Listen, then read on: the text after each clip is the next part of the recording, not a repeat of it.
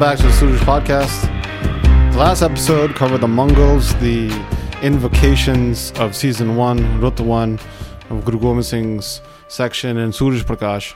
Chapter 2 now begins describing how the Sikh, who taking the order from Guru Tegh Bahadur departed from Delhi, Guru Tegh Bahadur sent him, giving him some offerings. The Sikh was to deliver the beautiful Guruship he took the five coins and the Guru's coconut and he went on his way, not stopping at any place, not tired at all. For him, the Guru's command was the horse and chariot, and his zeal was like the chariot driver.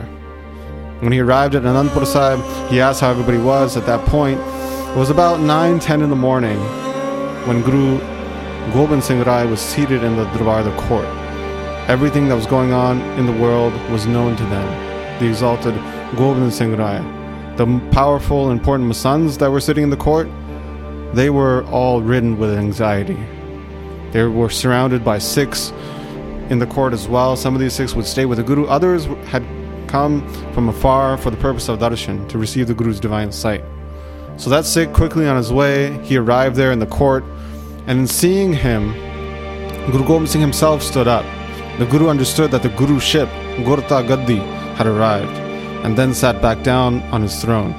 The Sikh was holding the money and the coconut. He had put these in a small pouch. Folding his hands, the Sikh bowed towards Guru Gobind Singh, placing his head at the lotus like feet of the Guru. Then, looking around, the Sikh greeted the whole congregation and attendance in all four sides. He got permission from the Guru and then sat down right in front of the Guru, receiving the Guru's beautiful darshan. The Guru asked what was up. The Sikh then began saying, the master of the Turks, Aurangzeb, eh, has committed such a vile act. In so many different ways, he's been violent and he has created problems. But the fearless, divine Guru Tegh Bahadur didn't care about them all. He wasn't bothered by them. Guru Tegh Bahadur's face was always blooming like, like a lotus in the early morning. The malicious Aurangzeb sent some of his Islamic jurists and senior ministers towards him. They said to Guru Tegh Bahadur, Show us some miracles. Either that or renounce your dharam of Hind. Join the best of the best, Sharia law. If you join our faith, it will grow. Everybody who recognizes you will join as well.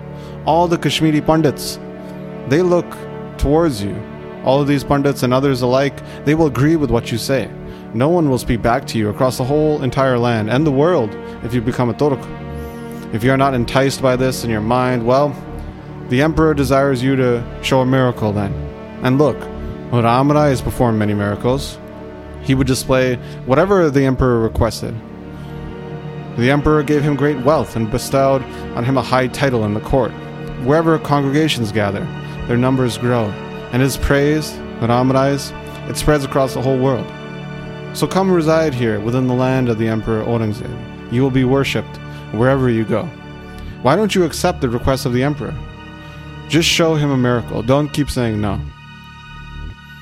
Guru Tegh Bahadur replied, saying, Aurangzeb, he's an idiot.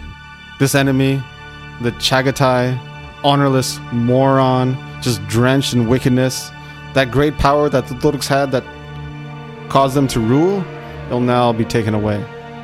This hot headed idiot just talks nonsense. He's intoxicated with arrogance, nonsensically starting pointless conflict. The Guru, Guru Nanak, gave him a boon. Babur received it. And now that boon is going to be ruined by Babur's great grandson's grandson, Aurangzeb. The servants of the divine, the Darveshas, they call this performance of miracles calamity. The people of God feel ashamed of performing these miracles and quackery. These divine people, they adorn the great wealth of Dharam, righteousness, and they don't let it go.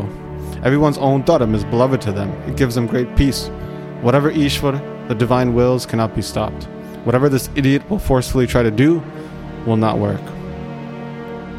Guru Tegh Bahadur continued saying these bittersweet words, hearing which the Islamic jurists and ministers felt great pain.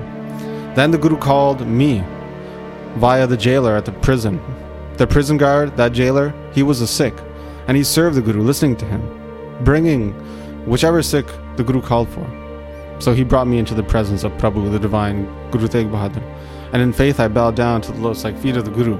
The Guru said to me, I only have a few days left. Understand this well. Go now and take this Guruship Gurta Gaddi with you. Stay watchful. Do not stop anywhere along the way. Reach my son to the divine Guru Gobind Singh and give these offerings to him. Their glory will expand across the whole world. But tell him, without giving an ear to the Turks, strike down at them and protect your servants with your great strength. So I did as he said. I took these items with me. I didn't stop along the way, and I arrived here in the city by the power of the Guru. With the court in attendance, the plume wearing Guru, hearing these words, then remembered his father in his heart. He clasped his hands together and bowed down over and over again. The Guru is unknowable. No one can comprehend their limit. At that time, Mata Nanaki, Guru Tegh Bahadur's mother, and Mata Gujari, Guru Tegh Bahadur's wife, arrived. And the Sikh bowed down to them and told them the entire story. Immediately, the two mothers took in deep, long breaths. Their eyes let out tears, which sparkled. Guru Tegh Bahadur's servants of servants are even so powerful, and yet the Guru tolerated such violent, dishonorable acts.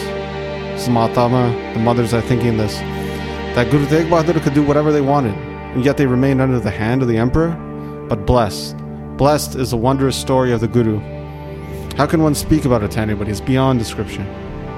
The frontier of strength, the frontier of preservation, determinants, then they endured the whole frontier of malice.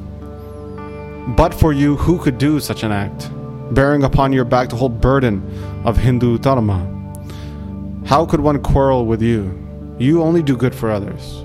We have such a great desire for your darshan, O Guru Tegh Bahadur. You are both in this world and the next, experiencing such bliss while being the giver and protector of all. So Mata Nanaki, Mata Gujari were weeping and mourning the Guru. Mata Nanaki then said, Just like my father in law, this has happened. Guru Arjan Dev Ji did not perform a miracle. Rather, his body endured so many pains. He placed great blame over the head of the Khatri Chandu and let go of his body on the bank of the river Ravi. And in the same way, I've seen the determination of my own son, the able Guru of all, and powerful in every way, bore this pain. The two mothers were drowning in this anxiety and sorrow until the afternoon arrived, and at that time, Guru Gobind Singh immediately left his beautiful bedstead. He rolled out a rug on the floor and sat there in silence. All the Sikhs around him were just watching. When the news was heard by Mata Nanaki Mata Gujari, they were both affected by this deep cutting pain. They understood that the Guru of the world had forsaken their physical body and left for the heavens. And when they heard that their son was sitting on the ground, they thought in sadness, they felt overwhelming anxiety and agony in their heart. The servants of the Gurus and of the mothers, both of these servants, they saw this and they were also in distress. They began crying out in grief, saying, O Maharaj, O great king, who will care for us now? You are the support of both the spiritual and material worlds. The large chaos, the grief, the crying that was being heard from the residents of the Guru then hit the ears of Guru Gobind Singh. And when he heard this, he sent servants over there to calm them down. He said, Don't cry and grieve for the Guru. Contemplate on the great virtues of the divine Guru Tegh Bahadur. Understand the Guru as a blissful form of the divine, forever in that one essence. The Guru has no birth and death. Only for the benefit of others does the divine take human form in this life, like how clouds manifest in the sky, and then they rain down, giving great pleasure to the world. They then are taken away and absorbed, dispersed into the sky. In the same way, the Guru is independent. They take form, they become the sport of their Sikhs and servants, they teach wisdom and bhakti, devotion, and the Guru puts the world on the noble path. And then, according to their own accord, they make their way to the afterlife. So, how can anybody feel sorrow for this reason? Recite their name and transform your life. Everyone, do not cause yourself any grief. Hearing the Guru's words, they all stopped crying, they became quiet, and embodied the wisdom of the Guru. The Guru then called two horsemen and said, A Sikh is on his way. Go and meet them down the path. speed your way down on horseback, and then come back and tell the tale which you have heard from that Sikh. Having given their horses feed, the warriors then mounted up on their horses, then they took down the road. This road would go towards Delhi.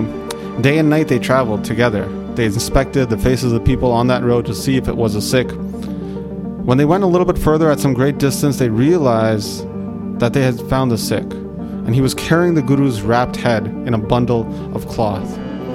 He had placed the Guru's head upon his own head, and he was looking here and there in a state of worry and sorrow. When they recognized him, they met him. They bowed down and said, Tell us the news of the Guru, just as it occurred. Hearing that this Sikh who was traveling along the path, he said, I have the Guru's head with me, and we should take it all the way to Anandapur. Where are you two off to? Turn back. Whatever happened, happened as the Guru wished it. So now go quickly and tell everybody the news. And when I get there, I'll tell it again. I will rest here at Kiratpur for some time. There are many shrines in the Guru's house of the Sodhis here. Whatever was the Guru's desire, it'll occur, having understood it well within my mind. So, hearing his words, the two fell back and took off down that path up to Anandpur. They traveled so quickly, they arrived there in Anandpur in no time and they tied up their horses. Reaching the Guru, they bowed down and retold the story about the events in Delhi. Upon hearing the tale, everybody was in grief. Tears began to trickle down from everybody's eyes, but Guru Gobind Singh stopped them all. He addressed the group of Masands and he said to them, Make preparations. Spend lots of money, make ready a most beautiful chariot. Gather together all sorts of golden and beautiful silver flowers and embed this on the side of the chariot. Prepare many garlands of flowers and gather together large amounts of silk clothing. Collect countless fragrances too. Gather flour, sesame oil, and clarified butter together. Hearing the Guru's command, they sent the men out and they were all saying, okay, let's go find these supplies in the big cities. And in this way, the true Guru, Guru Gobind Singh made every single preparation. And at that time, the Sikh had reached Kiratpur with the Guru's head. In the next chapter, we're going to hear about how this Sikh then reaches Anandpur Sahib with the head. So that's what we're going to pick up next time. But as always, I'd like to thank those who have been supporting this podcast through the Mangalacharan Patreon page. चढ़ा गुरु गोबिंद सिंह ने दर्शन करा मारा नरंगा तुर्क राजन खिंचा हंकारा धरती बह गया हस्तरा का छोटे का बारा ऐसे तो धुंध कलेश में खपे सब संसारा। राजे शाह वजीरे सब सारा सच्चे सरगुर बाज नहीं कोई पै कटने हारा मीणिया मसंदिये नड़ी कुड़ी को मार के कानून दे हस्त तक भाजड़ा पाए कौन गज करे गज गज करे जावे ना आलो जावे।